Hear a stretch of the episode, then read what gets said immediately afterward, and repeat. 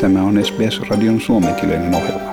Muita mielenkiintoisia aiheita löytyy osoitteesta sbs.com.au kautta finnish. Täällä Helsinki ja Timo Uotila. Kevät on jatkunut viileänä, mutta ensi viikolla nautitaan lämmöstä ja auringosta. Meteorologin mukaan lämpötila voi nousta jopa 15 asteeseen ja kevään tulvahuippu lähestyy. Runsas lumista talvea saattavat seurata jopa korkeimmat tulvat vuosikymmeniin. Ja maailmanpolitiikkaa. Ukraina on tietenkin eniten esillä. Ja ukrainalaisjoukot eivät ole antautuneet Mariupolissa. Venäjä julisti antautumisajan sunnuntaiksi, mutta joukot siis eivät ole antaneet periksi.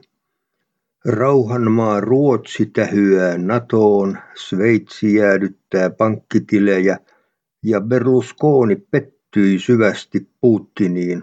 Sota on mullistanut Eurooppaa vain viikoissa.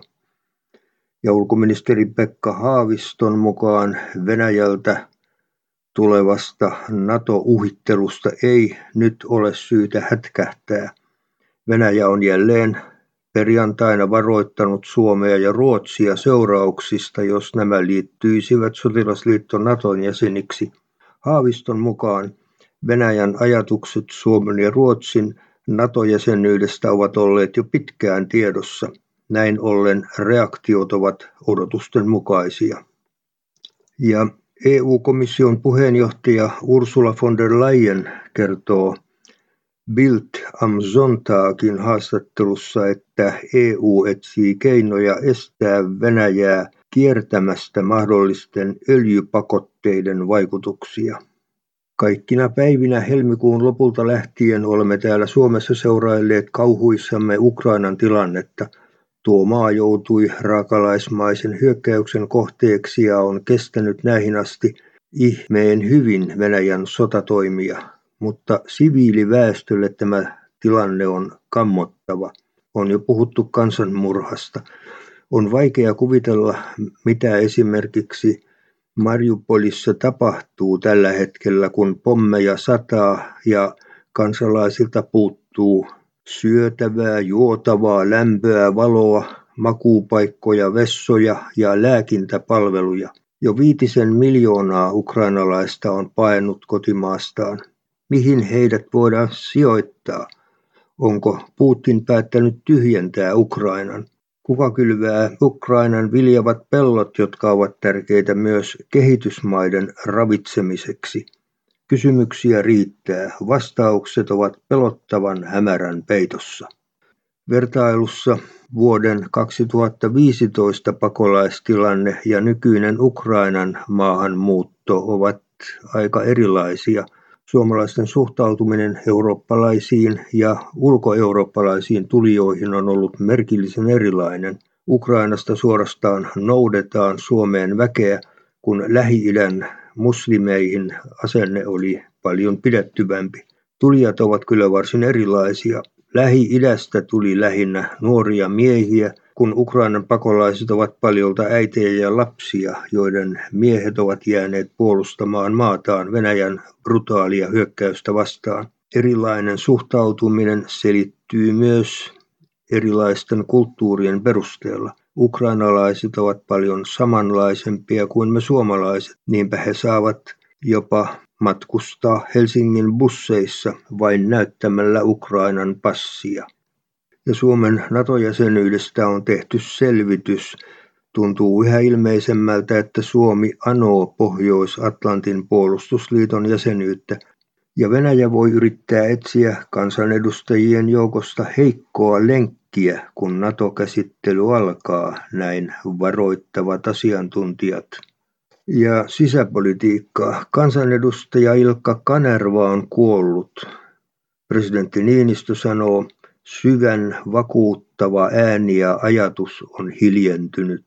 Kanerva oli kansanedustaja vuodesta 1975 alkaen ja kansanedustaja päivinä laskettuna pisimpään eduskunnassa ollut edustaja. Hän ehti olla ministerinä kolmessa hallituksessa ja sai ministerin arvonimen vuonna 2017. Suomen pitkäaikaisimmalla kansanedustajalla Ilkka Kanervalla oli myös erityissuhde Australiaan. Hän osallistuu vuonna 1986 eduskunnan puhemiehen Erkki Pystysen vetämään valtuuskuntaan, joka vieraili Australiassa ja Uudessa-Seelannissa. Hän oli myös jonkin aikaa Suomi-Australia-seuran hallituksessa. Ja radiossa oli pääministeri Sanna Marinin haastattelutunti. On pakko ihailla nuoren pääministerimme terävyyttä ja sanavalmiutta. Kysymykseen kuin kysymykseen tulee nopeasti selkeä vastaus.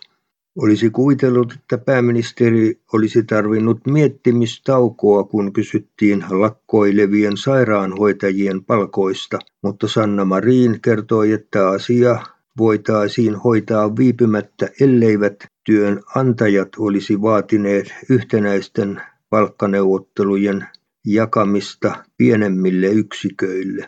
Sanna Marin torjui kansanedustaja Erkki Tuomiojan tiedon, jonka mukaan Suomi ja Ruotsi olisivat solmimassa kahdenvälistä puolustussopimusta. Sellainen ei suojaisi Suomea kunnolla, sanoi pääministeri. Hän tuomitsi jyrkin sanoin Venäjän toimet Ukrainassa ja toisti, että helmikuun 24. päivä oli muuttanut totaalisesti Euroopan ja Suomen turvallisuusympäristön ja taloutta. Nykyään ei voi olla enää varma juuri mistään. Kukaan ei osaa sanoa, miten paljon ruokatuotteet tulevat kallistumaan, miten kiivaasti inflaatio laukkaa ja mitä bensa maksaa ensi vuonna. Tässä pitää toimia vaillinaisen tiedon varassa. Mutta asialle ei voi kukaan tehdä mitään. On vain arvailtava ja toivottava, ettei mene pahasti pieleen. Tällä vuosituhannella suomalaisten ostovoima suhteessa muihin eurooppalaisiin on parantunut. Palkkataso on noussut ja samaan aikaan inflaatio on ollut hitaampaa kuin muualla. Suomen suhteellinen asema saattaa parantua entisestään, vaikka inflaatio laukkaa myös meillä ennätyskovaa mutta muualla se laukkaa vielä kovemmin. Erot maiden välillä ovat nyt huomattavan suuria. Tämä tarkoittaa, että muualla kansalaisten ostovoima heikentyy nopeammin kuin meillä. Ostovoima tarkoittaa käytännössä elintasoa, kuinka paljon keskimääräisillä tuloilla saa hankituksi palveluita ja tavaroita kussakin maassa.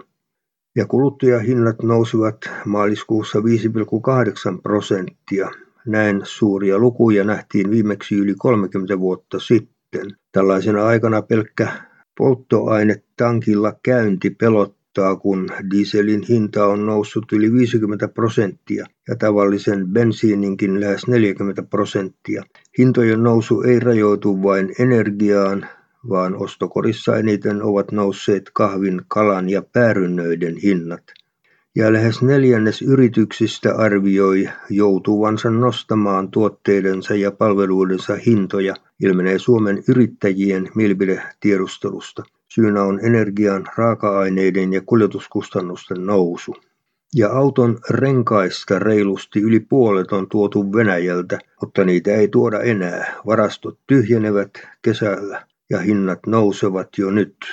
Ja saksalaiset matkailijat voivat lentää pian Finnairin lennoilla Saksasta Yhdysvaltojen lomakohteisiin Las Vegasiin ja Tampaan, kertoo ilmailualan julkaisu. Kyseessä eivät olisi kuitenkaan Finnairin omat reittilennot.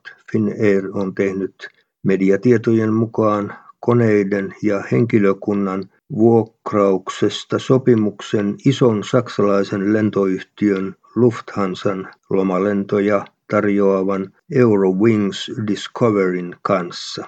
Ja suurena keskustelun aiheena on nykyään ollut jätteiden lajittelu ja kuljetus. Siitä on tullut yhä vaativampaa, kun jätteet pitää nykyään lajitella puoleen tusinaan erilaisia kategorioita. Se on tullut tutuksi meille täällä kerrostalossa. Meillä on keittiön tiskialtaan alla muutama erilainen lokero eri jätetyypeille. Kerrostalossa jätteille on oma varastorakennuksensa jonne kannamme roskia ja jätteitä joka päivä. Ja Ukrainan sota herkisti suomalaiset keräyksiin on lahjoitettu jo pitkälti yli 50 miljoonaa euroa. Lahjoituksia on tullut siis poikkeuksellisen nopeasti ja paljon. Tykkää, jaa ja ota kantaa. Seuraa SBSn suomenkielistä ohjelmaa Facebookissa.